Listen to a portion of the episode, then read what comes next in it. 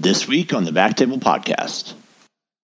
Michael, is that a picture of you from like recent or was that when you were like 12? Where? What picture? I think you're in like a white tux on. You're in a tuxedo. Yeah. Where did that come from? That's that's probably from a decade ago. Um, yeah, that's not Is recent. that- Is this like a Doogie Howser type situation or? Yeah, I mean, it depends. I mean, if you consider you know 14 young, then yeah, I'm young. uh, but welcome to the Back Table Podcast. Backtable is a resource created by IRs for IRs to connect with your colleagues and learn tips, techniques, and the ins and outs of the devices in your cabinets. Download our free iTunes app to access the podcast, blog posts, videos, and procedure specific content to help you grow your practice. You can also find our podcast on Spotify. This is Michael Barraza returning as your host. Today we're tackling a hot topic in our specialty, the OBL or outpatient based lab, which is a practice model we're seeing with increasing frequency. Um, although we're going to spend some time delving into the OBL generally as a practice model, we're going to focus primarily on uterine fibroid embolization or UFE in the OBL. Uh, today we're thrilled to be joined by Dr. Mary Costantino from Comprehensive Interventional Care Centers in Portland. Mary, it's an honor to have you on here. Thank you for doing this. Thanks for having me. Uh, I think I can safely speak for the majority of our listeners and also thanking you for your consistent contributions to the SIR Connect forums, uh, both on UFE and other topics. And I know I'm not the only one uh, whose patients have directly benefited from the technical and clinical pearls you shared on there. Uh, and I told you earlier, I actually once brought a screenshot of your UFE pain regimen into a case, but we'll get into that later. Um, Mary, the, the talk you gave last year at SIR on your experience creating and growing your independent IR practice was one of my favorites. Uh, would you mind just starting by sharing some of your story and how you ended up in an OBL? Sure. Well, it's so nice of you to say that. I always, I, I never think anybody ever reads anything or listens to anything I say. so it's super nice to hear that this actually has um, been received by the IR community. Um, I, I went to um, medical school at UCLA and I did research with Scott Goodwin just by chance, uh, my fourth year of medical school. And he did the first cases of UFE in the United States. And really, I just was being lazy and doing a radiology research month because I thought, like, what better way to be at the beach in the sun? So it was just by chance that I got, you know, really interested in UFE. At the time, it was not covered by, um, it was not covered by insurance uh, companies, and it was really in the early stages. I didn't have a lot of awareness of the of the time, but I just I really liked how applicable UAE was. I didn't really know about the technical part of it yet because I was just in a research position. Um, and then that's why I just really latched onto this procedure. I just thought it was really applicable and a great alternative to surgery. Um, so, from a public health perspective, I thought it was a good thing to be involved in. And then I went into radiology to go into IR, and I was always open to doing other things. I mean, I had young kids, and I well, there's a lot easier ways to go about life than be in IR, but I just couldn't stay away from it. And then I decided, I, you know, however many years later, 10 years later, whatever it was, I still wanted to pursue excellence in UFE. And so I did a fellowship with Jim Spies, and that was an amazing year. And it was at that time in 2009 that I got to watch Jim Spies in his environment at Georgetown. And we had a full clinic. Um, and it wasn't really anything we spent a whole lot of time thinking was that different. It just made sense. And so I did two clinic days a week as a fellow. And, you know, we rounded on all our patients and all that kind of thing. And um, then when I came back, my first job, I when I interviewed, I said, "This is what I want to do." And I was working for a diagnostic group. And although there was seemingly a lot of support when I interviewed, it's not exactly how it played out. And I mean, I did everything I could. I mean, I was at like the African American health fairs on my on my one day off a month, all alone, spreading the word. I mean, I look back now, and some of this stuff seems insane, but um, I just did it. And I really still, that many years later, believed in it. And at that point, you know, then I knew, I, kn- I knew how to do the procedure and that was fun too. So I guess I just got lucky is that it's a, um, something I believe in from a social perspective, a um, public health perspective, and it's a great procedure, fun to do technically. So here I am. I think that you know, over the years since my first, I had my first hospital based job, um, and I was I was had too many other responsibilities and I couldn't focus on this. So I at one point just decided I'm going to do this one way or the other. And at, at one time I was thinking of just renting a office um, from one of my gynecology friends and just doing it on my own. I mean, it seems it seems a little insane, but it was just I just didn't see the other way. And I knew I wanted to do this. I was just always drawn to it. So um, the past eight years, I have been building this. I've really been able to build this UAE practice. For the past seven or six years, I was working with an outpatient diagnostic group. So I had a, a full, you know, I had colleagues, but they were all diagnostic and it was pure outpatient. And that's where I really ramped up the UFE practice. So, uh, one thing I was hoping you clarified did, you know, when you were um, renting the space from an OBGYN friend, were you, you know, working on this together? You know, was, was she sending you patients or was it just a space that was shared? Well, I didn't actually ever do that. That was my plan. Oh, okay. I, about sorry. seven years ago, I thought when I left my first um, job with the diagnostic group, I was there for two years. So my first job out of fellowship was a very traditional job, hospital based, um, but a private practice radiology group.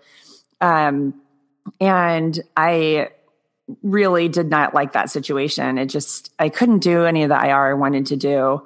And so I, um, at that time, I was trying to figure out what I was going to do. And it got to the point where I said, I don't care if I make any money. I don't, I don't need, you know, I don't care if I never see another paycheck. I am just going to do this. I'm going to rent an office. This is what I'm going to do. But the answer would be to the question, you don't really want to pin, you don't really want to pigeonhole yourself to one gynecologist. Sure. So it actually okay. is a bad business decision to rent an office from a gynecologist unless you're renting an office from a major gynecology group. And even then, um, you know, we have some gynecology groups around here that are, you know, 40 or 50 gyne strong. And it's it's not a good idea, I don't think, to partner so much with um, gynecology. That I'm still toying with, but you really want to be available to all gynecologists. Sure. Uh, so once you decided you were going to uh, make the move from your traditional private practice group, uh, how did you make the transition into uh, outpatient. Was that with the, the outpatient radiology group you're talking about? Yes. So I now I'm trying to remember back. This was maybe seven years ago. I told the diagnostic group, "Here's what I want to do. Like I I will come do veins for you and whatever else you want an IR to do, but I'm going to build a fibroid practice and." Um, I'm going to do it one way or the other. So why don't I work for you? You know, two days a week. I'll do your veins. You know, but you don't want any part of this fibroid practice because coming from my last experience, I already felt like any diagnostic radiologist wasn't going to give me the time to see patients in clinic and, you know, do all the management stuff that has to happen, which is really time consuming.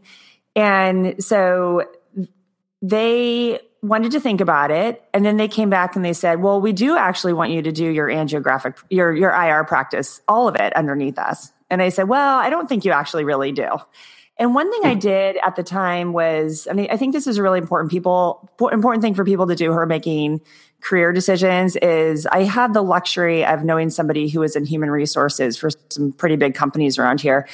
And I talked to her about, you know, where things go wrong when you interview and how do you how do you get on the same page? So for IR and diagnostic, how do we get on the same page about what the value is?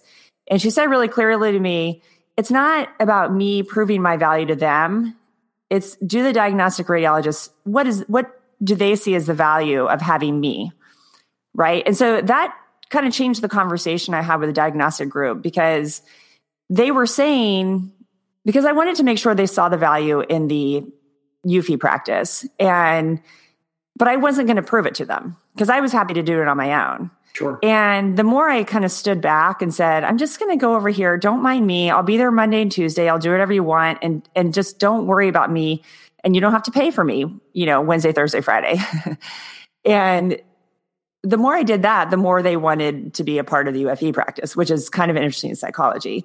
Yeah. They also had an interest in collaborating with a big oncology group around here. So that's how I ended up doing a lot of biopsies and ports. Um, and so I we I really asked them to take their time thinking about whether or not they really wanted to support the UFE practice. And by that what that meant was that they were going to pay me a salary. I became an employee, like okay. a you know, an 80% time employee. Um, and then the thing that they did that was that caused the resulted in the success of the practice was that they totally stood back and let me do whatever I wanted to do. That's great. Yeah. So I had really, you know, not so great experiences with diagnostic groups and I've had really good ones. I can see, you know, and and the answer is that they have to stand back and let IR do what IR does. From then to where you are now, um, when did you make the change to the full on OBL? Well, so about two and a half years ago, the diagnostic group, outpatient diagnostic group that I was a part of, they had been around for about 50 years, well established in the community. They merged with a national management company. So it became, you know, from this kind of local diagnostic group to, I would just say, more corporate. The corporation wanted to build an OBL. So I entered into contract negotiations with them and the big points of ownership and you know the 200 pages of contracts that go back and forth sure. or employment agreements and all that and so that took we we spent about a year in negotiation. And in that time i went down to arizona to look at some philips equipment and ran into joel rainwater who basically turned around and said why don't you be a part of our group? It's a physician owned group. And pretty quickly i signed on with him. And then so December of last year, I left Epic and built a lab. So I've I've been in the process of building a lab since January. We had to buy the building and deal with permitting and all of that. So I've been in the true outpatient environment for about six weeks. But Is that I've in been Portland as well. Pardon me. Are you still in Portland? Yes, I am okay. about 12 feet away from my last job. That's awesome. Yeah, I haven't actually moved anywhere in the city. I've never had to move out of town. I mean, that's this is what's crazy about the whole thing is that I've been in Portland since 2002. That's amazing. And despite all these transitions, you know, I haven't had to leave the community that I've built this practice in. That's perfect. That's so awesome. My uh, my group got um, bought by one of those larger groups as well, and it's been tumultuous to say the least. Um, so, since you've made it, you know, into the OBL, what's your experience been like? Oh, it's so amazing. Is it's it really? so easy. I mean, the the second day I walked out of UFE, my staff handed me a clipboard. I washed my hands and walked into a clinic visit. And oh. that whole thing took less than a minute because I was having to go to hospital. So if I did a UFE, even though the procedure, I mean, I'm down, you know, it takes me you know 35 minutes and not always it can take me longer for sure but um, most of my cases are about that long but it would take three hours out of my day um, which means that i'm not coming back to the office and you know even things like a port i did ports in a surgery center. So at, at the most efficient system it was a one and a half to two hour process. It takes me I, I always i for some reason have timed these things over the years but um, it takes me about 17 minutes to put a port in. So I, the efficiency of an OBL is just can't be matched. Man, that's awesome. Um, yeah, and plus it's also nice not having to go from one hospital to the next if you're doing these all over the city. Um, what have been some of the bigger surprises besides how great it is? Oh wow, surprises. Well, I think an OBL is a really great thing for someone who's always learning. There's a lot of business. You know, I'm I have to be really cognizant. Along the way I've made a lot of decisions just kind of mindfulness to my own self and my practice and what do I want to be doing. And this this goes back to having some good luck of having um, the business development person at uh, the outpatient imaging center. She had a lot of she had a kind of a human resources background and we would talk about, you know, why didn't things work out in the first group that I was part of. And why why is some A so easy and B so difficult? And so over the years, you know, it was kind of like having a mini Oprah at my side. And um, some things I always, you know, some some advice that I took away from that is finding your happy place, right? So for me, I'm very cognizant of what my happy place is, and that's in a cath lab with my hands on a catheter doing cases. And you have to be really cognizant of that because the business side of it can take over and it's okay. interesting and it's fun and it's different and it's um, entrepreneurial and you know, over the last year, I've flown to Canada to look at fab, um, prefab construction and toured the factories. And I've looked at every equipment known to man, piece of equipment known to mankind. And you can be really distracted by that because it is really fun. It works the brain in a different way. Um, and then there's the marketing. So you learn all about marketing. You learn all about construction. You learn all about equipment. You learn all about product cost and contracts and, you know, the whole business of medicine. And in when you when you have a corporation or a hospital behind you, they are all doing all that. Right. You don't even know what insurance products you cover, right? Or, or how that works. So, um, one fun part of it is that I get to know all that stuff. It's also can be an endless job. So I always keep really in mind, you know, what's the what's the thing that I like to do? So I would say that's a challenge for people who are going into it is you want to be really, really cognizant of how you spend your time. I do believe in hiring good people. They're expensive also. Another challenge is that you're not going to make any money. You know, I haven't really had a salary in a year. So it's for me, the financial part of it, preparing, you can anyone can do it because you know IR make IRs make enough to um, be prepared for the investment, but it really becomes a startup like you would see a software startup or a device startup or really any other type of startup. And that mentality is very different than the hospital based IR who is used to making their big salary every year. Right. Um, you're talking about just like until you reach like that break even point. Yeah. Yeah. Okay. I mean, you know, you're looking at, uh, depending on if you lease or rent, you're looking at buying a building, paying contractors, um, yeah, and then and then it can be a very lucrative situation on the other end. But what does that year or two years look like? Right. Um, I don't know. About 25% of OBLs close, is what I've heard. I find that hard to believe if done correctly um, yeah. because it is a favorable. It's favorable for everything. It's favorable financially. It saves the healthcare system money. It's much easier on the interventional radiologist. Um, so I don't I don't think anybody loses in an OBL, but you just have to be prepared for it. Yeah, I mean, so if somebody's going into building an OBL, I think the number one thing you want to do is you want to approach this as a startup. So we are used to, I think, um, in general, you know, everybody's different, but we're used to being employees. So we're used to getting a salary and we have lifestyles that, you know, demand a certain level of income. And to have that be um, not so steady, it can be that's not for everybody. Sure. Um, and so, you know, what I would say is if to anybody who's interested in doing this, start financially planning for it because you're going to be down for a year or two. And it's okay because this is how startups go. And then the upswing will come and the payoff will be there. Um, but if to anybody who wants to start an OBL tomorrow, you're looking at 14 to 16 months type time frame at best. So in that time frame, I would say the number one thing is get your financials in order and start saving money because you're going to start writing checks like you would not believe.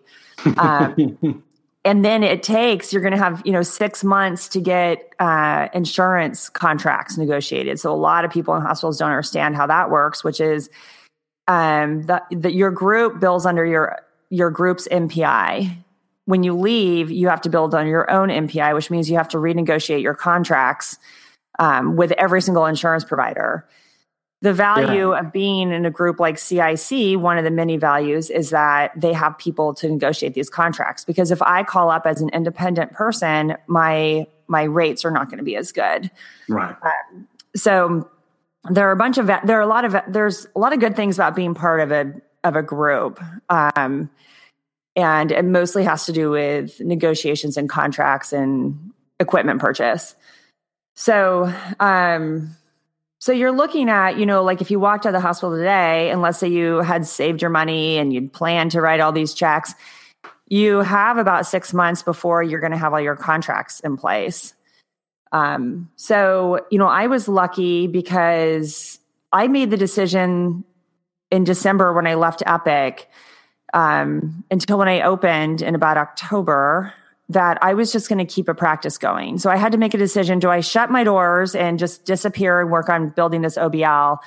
Or do I continue to see patients? And so I rented an office space.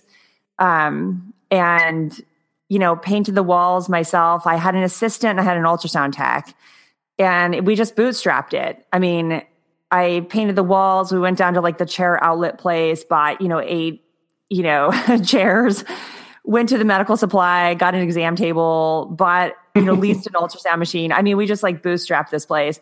And I I continued to see patients so they still had a practice, knowing I awesome. I probably wasn't going to get paid for a lot of the work I did. Um, that's, so that's awesome. kind of yeah, jealous. it wasn't. Isn't that uh, I was I'm very impressed. Super awesome not to get paid for the work you do. No, I'm kidding. I just I so what I ended up doing was you know I I wanted what was best for the practice and what was best for patients. So I had some people that I had already seen you know that were in the in the queue to be treated, and I wasn't going to not treat them. So that was right. the number one thing. I was committed to any patient that I saw.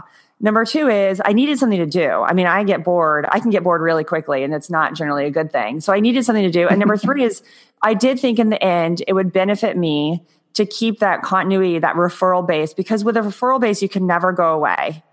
You can never, ever, ever go away, or you're going to have to get the referring physician back. And that's a lot harder than keeping them. Um, and then we were able to hold, you know, if I did a procedure in February, we didn't have to send out the bill. There's a there's a certain time frame which you have to bill the insurance company. Mm-hmm. And it's usually 60 days or something like that. So we could hold some of the bills. I don't like that for the patients, but um, we played with that a little bit. But I base I essentially see that first, you know, six months as kind of a wash. There were other reasons to do it other than financial income. It's are nice, you know, to just have something to start with when you begin in the OBL. You know, it's just basically, it's like you're just kind of working ahead, uh, kind of help start that process a little earlier. Um, so, I mean, what does your practice look like now? What all are you doing in your OBL? Um, so I have, and and you hit on a really important topic about starting. When are you going to see your first patient in OBL? I usually tell people six months. Don't be surprised if you don't do any cases wow. in six months.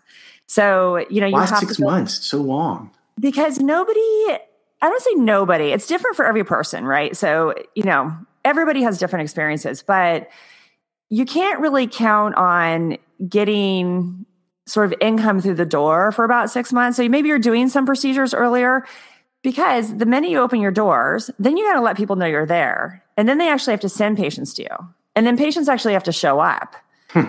Right. And so, you know, especially for kind of elective patient procedures, and we're, we're not talking about, you know, cold legs. We're talking about women right. with fibroids who've been bleeding for two years.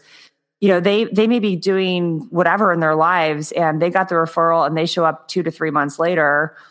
And then they have to decide if they want the procedure. So this is all this very long process. The other thing is as much as people are liked in the hospital, they usually do not get referrals from the physicians that they know in the hospital. That's a good and, point. I hadn't thought about that. Yeah. So this is a really common mistake is that um, and again, everybody's situation is a little bit different. And you know, some people are still tied in. Their OBL is tied into hospitals, and so that's maybe a different situation. But um, you know, in general, IRs who were well liked and were, you know, the GI doctors and the vascular surgeons and everybody you see in the hallway and they like you. And even if they say, oh yeah, you know, we'll, we'll send patients to you. Once you're gone, you're kind of gone in their mind. And, sure. um, and then locally, our hospitals have their own uh, insurance products and they're very big on keeping people within their system even if they don't have their own insurance product. So you know if you're if you're a primary care provider at a hospital system you're going to be hounded by your administration to send to your own gynecologist or your own irs and some of the systems one of the local systems here are so bad that if they order a referral on the order it says my name mary costantino a non-legacy provider you know in big capital letters. And i am sure someone's sitting on the back end of that screening those right? And then right. they will go to that gynecologist and say you know why are you sending outside of our system? So you know they the just doesn't make it to the office. Yeah no they they will they would they would do those kinds of things for sure. So you know, for those reasons, you just, I think it's just easier to start fresh, just to not really anticipate on having a whole lot follow you. and you'll just be happier in the end. And then if you get a couple things that trickle in from the hospital, you'll be super excited. But you did it. You managed to make that transition with some of your referring doctors. How did you do yeah. that? Yeah. Well, I do. I think by now, um, around here, people sort of see me as the UFE person, but I've been at it for yeah, a long time. Been there for what did you say, sixteen years? Yeah, I've been here since 2002. I didn't finish fellowship until 2009, and then I spent two years kind of in in a cave. So I'd say 2011. you know, was when it started. Well, tell me this. You know, before we get into what your practice looks like now and everything, uh, you brought up an important point, and that's that's marketing. You know, both for your own practice and for your current one. Um, you know, what has worked for you? You know, both for UFE and for other things in in building your business. Yeah, that's a good question. And I'll start out by saying that marketing myself, like me doing the marketing is one of the least favorite things I do. Like I, I my um, business developer, this woman I've uh, referred to, she, so this is a kind of a funny story. In the beginning, when I was at this outpatient imaging center, you know, she looked at me and she said, "Do you?" Or she emailed me, "Do you have any time today?" And of course, she knew I did because because my whiteboard was empty. Like every single day, I had a whiteboard that was empty, empty, empty. I remember getting one patient on the whiteboard and thinking, "Oh my god, this is amazing!" And then slowly and steadily it built. But I had an empty whiteboard for quite a time, and and I know she knew that, but she ha- she said. Um, I'm going to need you to go to the Nordstroms. There's a there's a mall near our place um, there's going to be a lady named Pamela waiting for you. And I said, okay. And so I went over. Well, Pamela was the personal shopper who had set up this room for me. And Pamela let me know that I was I was going to be needing some outfits for some TV appearances. Oh. and so that's so they kind of just did it to me. And the first one, it's really awkward, it's really strange, and you just sort of do it because what else are you going to do? Because you have to do something.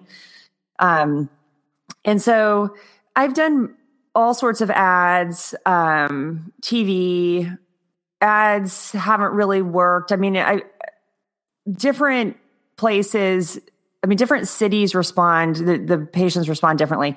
So I don't actually like the print ad in sort of like the fancier magazines. Okay. Um, so let me think of how, if I'm really asking the question. I've done I've done basically every type of marketing. I don't like the kind of marketing that I actually have to do um, that's any more than meeting physicians. And I don't even really like driving around and meeting physicians, but you have to do it. I like the talks.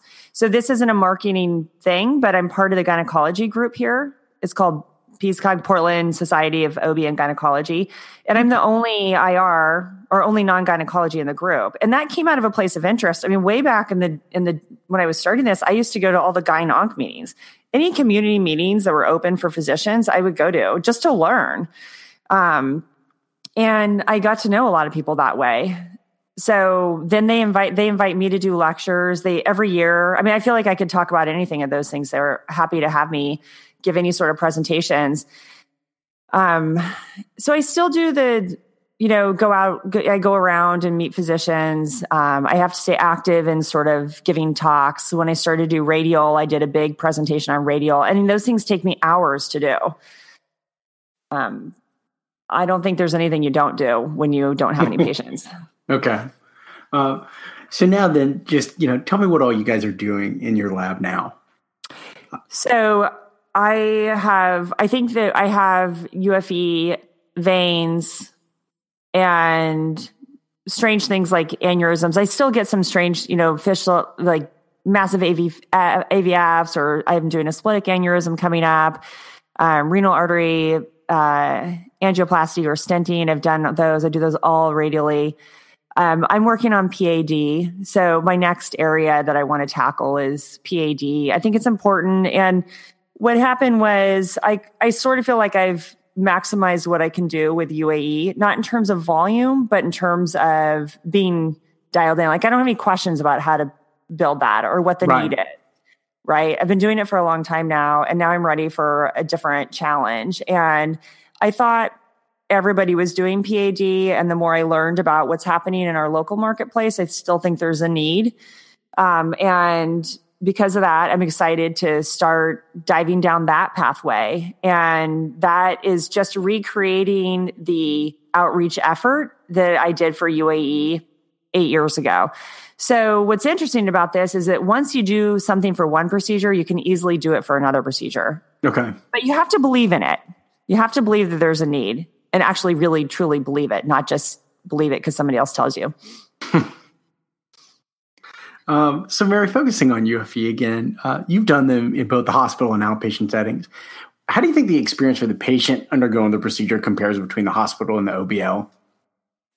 Well, that's a good question, and I um, I spent a long time thinking you couldn't really do this in an OBL. I remember way back, I went to an SIR um, panel, and it was John Lipman and Jim Spies, and I I love watching those two talk um, because they are just really amazing at what they do, and they have tons of experience.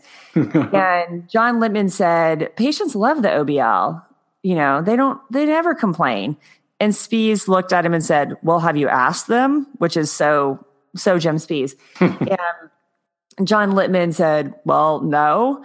And so I thought about that a lot. And so I used to ask patients, were you glad you're in the hospital last night when I would go see them in the morning? And that was the other thing is that I would go in the morning just as a social visit to say, Hey, your night went great. See you later. You know, I, I like had the hustle on big time. And, um, they would all say they were happy they were in the hospital. So I tried to figure out why they were happy in the hospital. They had, I always had my patients in maternity wards which are great places to be. They're these big rooms, they're private, you know, they're like birthing centers. They have like these great TVs, people bring you dinner, you know, you've got a nice view out the window. So I thought the environment was really quiet and nice. And it also removed the woman from her home environment, which can be chaotic with kids and um, needy husbands or whatever. Totally. and so yeah, I've had patients tell me the same. Yeah. And so I I have always been really um, I I like to know what their home life looks like. I've always done that. Like, who's at home? Do you have dogs at home? Do you have cats at home? What are your kids like? And I love it when I meet the husbands because I can pinpoint them as, oh, he'll be a great support, or he's just going to be annoyed at her that she has to be down for a week. And I'm really strict about, you know, telling them she's doing nothing for a week. You know, no no carpool pickups, no, you know, all these things. I have two kids; they're 11 and 13, and I mean, I I get it from the female's perspective of what we do at home. Not that the guys don't do things, but um, you know, especially this moms who stay at home just have a lot more responsibility. So I think they liked that. So I I try to establish that um, environment for that at home. Um, I have gotten other things like acupuncture and music, and I do all these other things to make the OBL environment really pleasant. It's also very stress free. They don't have any stress parking. They walk in, it's all familiar faces. They know where they're going. You know, they, they walk in the door, they walk 12 feet, you know, beyond the door. They get their IV. It's, it's all just very gentle. So, yeah. um, I think they like that. Well, then what about the experience for the doctor? I mean, how does your approach to the procedure change when you're doing it in the OBL rather than in the hospital? Uh, so I I ended up having to go to several hospitals because of insurance issues. Like okay. if patients had a certain type of insurance, I'd have to go to hospital A or a certain type of hospital B. So I was going between two hospitals, and in two hospitals, you have multiple techs, multiple nurses. It can really take a long time. It takes about a year before people get used to the things you do, and if they ever do. so you have to be pleasant you have to be patient. You have to willingly wait for an hour or two. You have to accommodate. Um, you have to turn around and say, "Can you open the Renegade?" And it turns out they're out of them. You have to be very flexible in what equipment you use because you find out as you have access that some order didn't come in, or you know maybe you have three UAEs that afternoon, but they only have a box of embolic. So I like it because I have there when you're going when you're not a hospital IR and you're not there all the time, you're putting out little fires. And I I have to say I had great hospital experiences. I mean, I, I thought the teams were as good as they could possibly be. Um, inevitably there's always the tech that you love working with that the the case is just so stress free and once in a while you'll sense that. You'll have some case that goes quick and easy and you'll think why are these so stressful all the time? This is so easy. And it's because you're working with a guy who's like one step ahead of you. And usually you're not and you're having to say i mean i literally have said to techs um you know okay you know hand me the wire. And they hand me like the glide wire even though i have a microcatheter in and i have to say no, the little wire. Can you hand me the little wire? you know, and and you just end up having to do that over over and over, and you become the person who. I mean, every, the work that you're you're working ten times as hard, but that's just natural. So now I'm in the OBL with my one tech who's amazing, and it's almost too easy. So for the doctor, yeah, it's way easier. Um, I also think that UFE is just it's not generally a procedure you need multiple IRs or you know you need to collaborate with anybody over.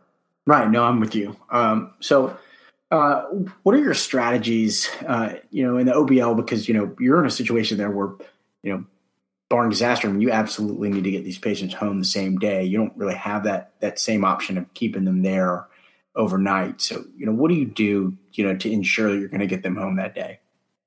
Yeah, well, UFE patients, it's always interesting how they respond to UFE. And I've carefully monitored um, what kind of medications patients have needed um, overnight in the hospital. So we had them at a 23 hour admit um, or 23 hour OBS, and I would generally start the cases around three or four. So part of the reason I kept people in the hospital overnight was because I didn't want them driving home at, you know, 11 p.m. Okay. So once I moved to radial, um, I tried to recreate the outpatient scenario in the okay. hospital, even though they spent the night in the bed.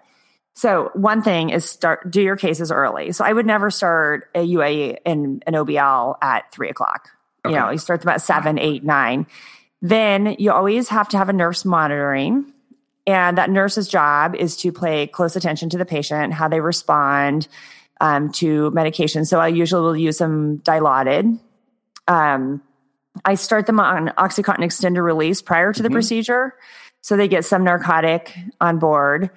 Um, and they do, and then I use intraarterial lidocaine. I think that's really important. So they do really well actually for the first about four hours.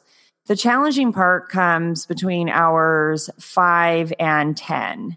Okay. Because they're feeling fine and then they go home and what's hap- what happens is there can be a gap in their medication. So I just recently went to just saying, you know, take a Percocet every two hours. Okay. Now, I, we're not even going to try to have you judge whether or not you need it because they misjudge.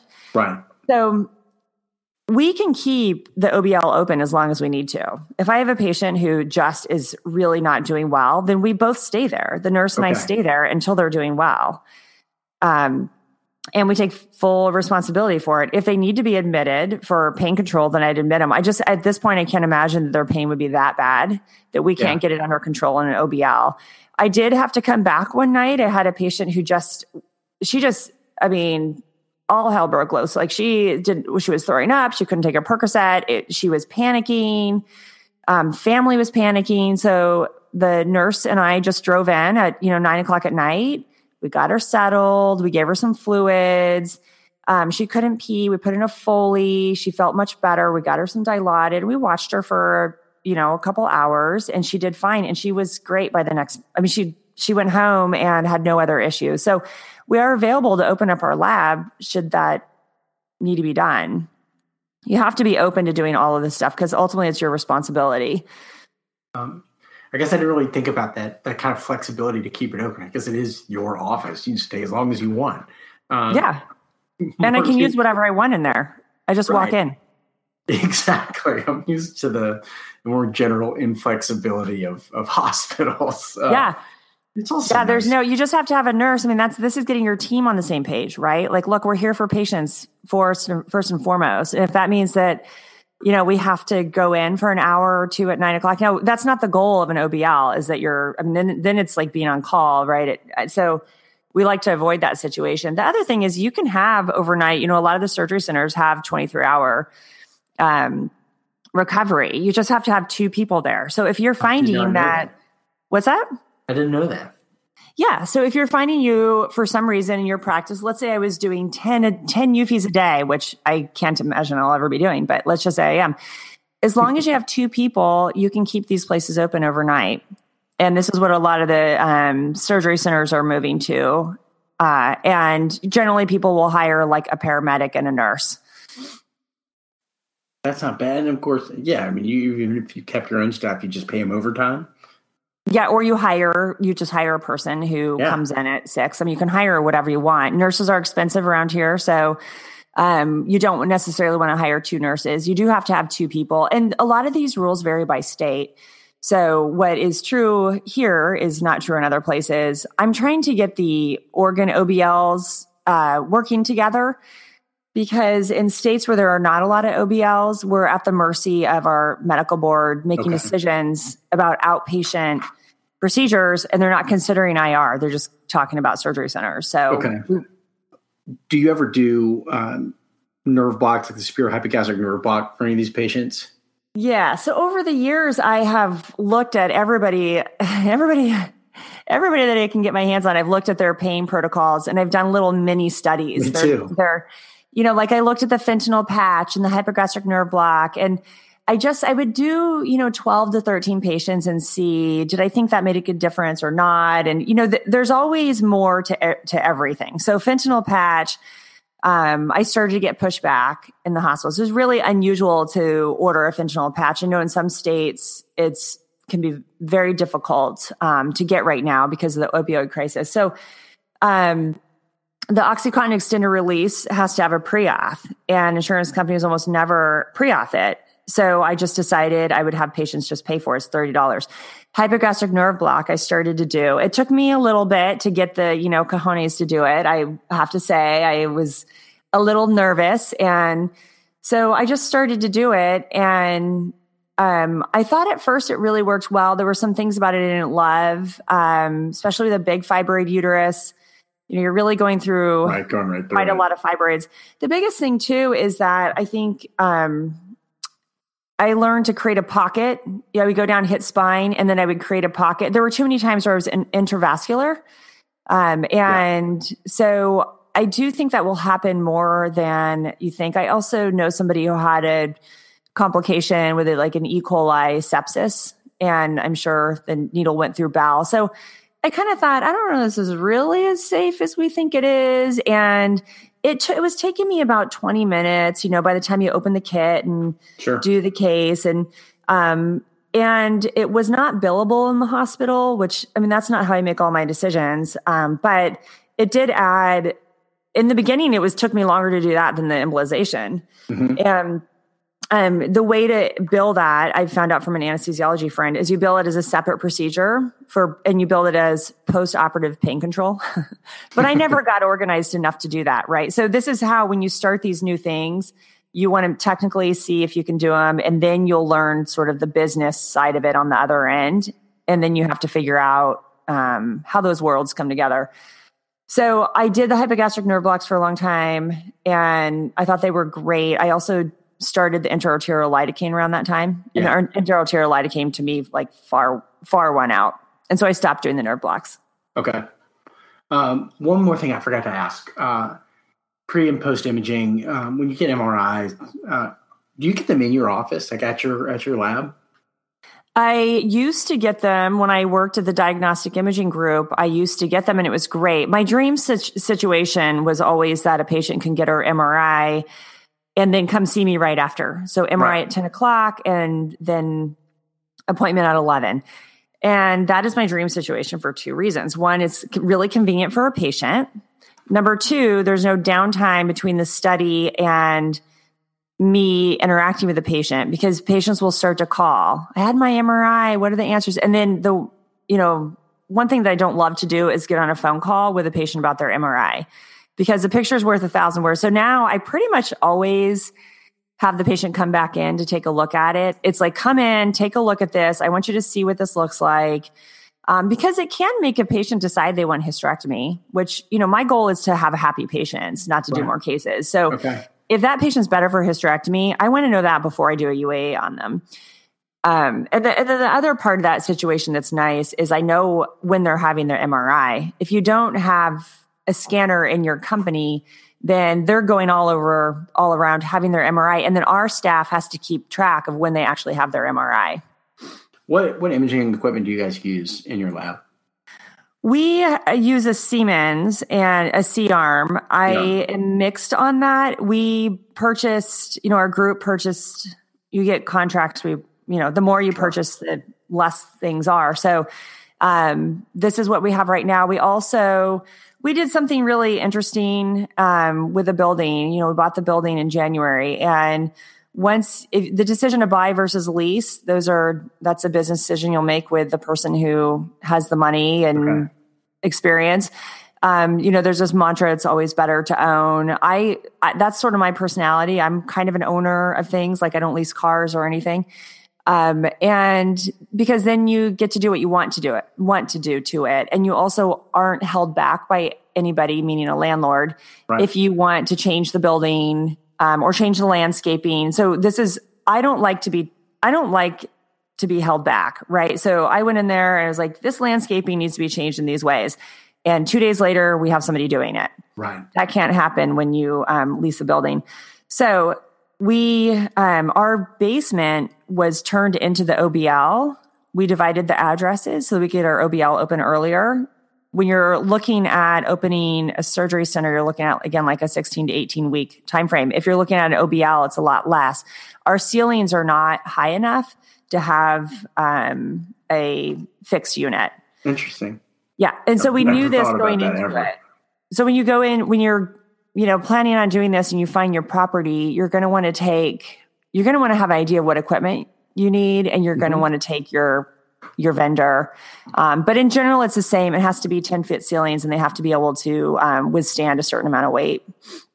And then you have to lead line the walls and you have to get lead doors and all that stuff. All, all new to me. Uh, do you get, do you use an injector? do you just do all your injecting by hand? Like um, I right now I'm doing injector, uh, doing it by hand, but I'm getting an injector after my first. I just I did one early on where I didn't think I could see the ovarian arteries as well as I wanted to, and so I'm getting an injector. Um, and you know that comes with what kind of contrast are you using, and when you're doing PAD, you probably don't need an injector quite as much if you're doing below the knee stuff. Um, but I just think for the fibroids, you know, I only for the aortogram, which I don't do on every patient. Okay, that was my next question. Okay. Yeah. Here's some important things. Starting OBL versus UFE. So UFEs, well, we won't talk about that because I'm always available to talk about that whenever. But OBL, things I've learned. Your partners are the most important thing. Your partners and your contracts. So okay. this is like starting any business, right? So right now, IRs who are interested in doing this, I feel like sometimes when we're on panels, we make it seem so easy. Like we just open these doors and now our life is great. Right. But you got to remember there's anywhere between two and four years of work, kind of a second job going into building these things. Right. So every vacation I take, I'm on the plane to go visit an OBL. I did a, I did a lot of visiting of OBLs. Okay. Um, and I learned, and I still will. I'll do that forever. I learn from every single visit I make um, contracts are really important. So finding a good contract attorney, not I would say not a healthcare attorney. Um, and you're entering into a business relationship with people forever. And the reason there are contracts is because if things go bad, you want them, you want it to be clear how a separation is going to exist or it, it's not so much about the startup, it's about what happens when things don't work out. Um, and so I think, you know, we have a lot to learn in IRs, physicians about that process, um, especially if, you know, our history is just being handed an employment agreement and saying, here's our employment agreement. And maybe we're negotiating for, you know, a 5% salary difference or one less day of call. It's not really about that, those things in your corporate agreements. Um, and you know the financing the financing is really interesting i've seen in all different models and this and certainly what is being what's out there has evolved i mean when i started thinking about obl i mean probably six years ago uh, the deal for physicians was much different than the deal now and right now there are many more people out there being consultants who you know will tell you they'll start up your lab and they all have a good sales pitch so be careful. That's good to know. Yeah. And take your time and think about it. And, you know, it's not for everybody. For the right person, it's the best thing you'll ever do. It's just not for everybody. And being kind of honest about why, why and why you want to do it. For me, I want to be able to run something how I want to run it. I don't want to be held back. I don't want to be, you know, stifled. I don't want to be told I can't do things that I know are the right things. And that's, it's that spirit of like freedom and entrepreneurship that yeah. I like. And I also think I'm, I practice good medicine. I never lose sight of that. Medicine's always first. Uh, I think that probably covers about anything. Is there anything else, Mary? Oh, uh, no, that's it, I guess. Oh, here's one small technical point about UFEs and OBL. I, I started in that vein of trying to reduce pain. I started to use PVA and, um, and to decrease the dose to try to go for like a prune vessel appearance. And I thought that was going to really be an awesome thing to do, uh-huh. but I uh-huh. ended up having more failure. So that's that's still my question: is how do you know where the embolization endpoint is? Yeah. What's that? Are you talking about the endpoint?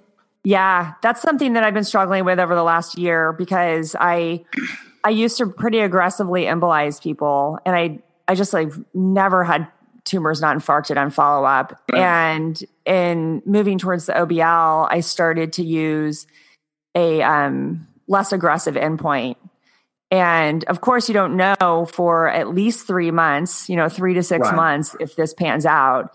And unfortunately, you know, there there were people who clinically did great, but I would say that the um, incomplete infarction rate went up. I would say it was probably twenty percent, something I'd never had and never seen. Yeah. So I went back and I went back to really aggressively embolizing. I was like, forget that, this. That's still how I'm doing them. Uh, are you still using PVA?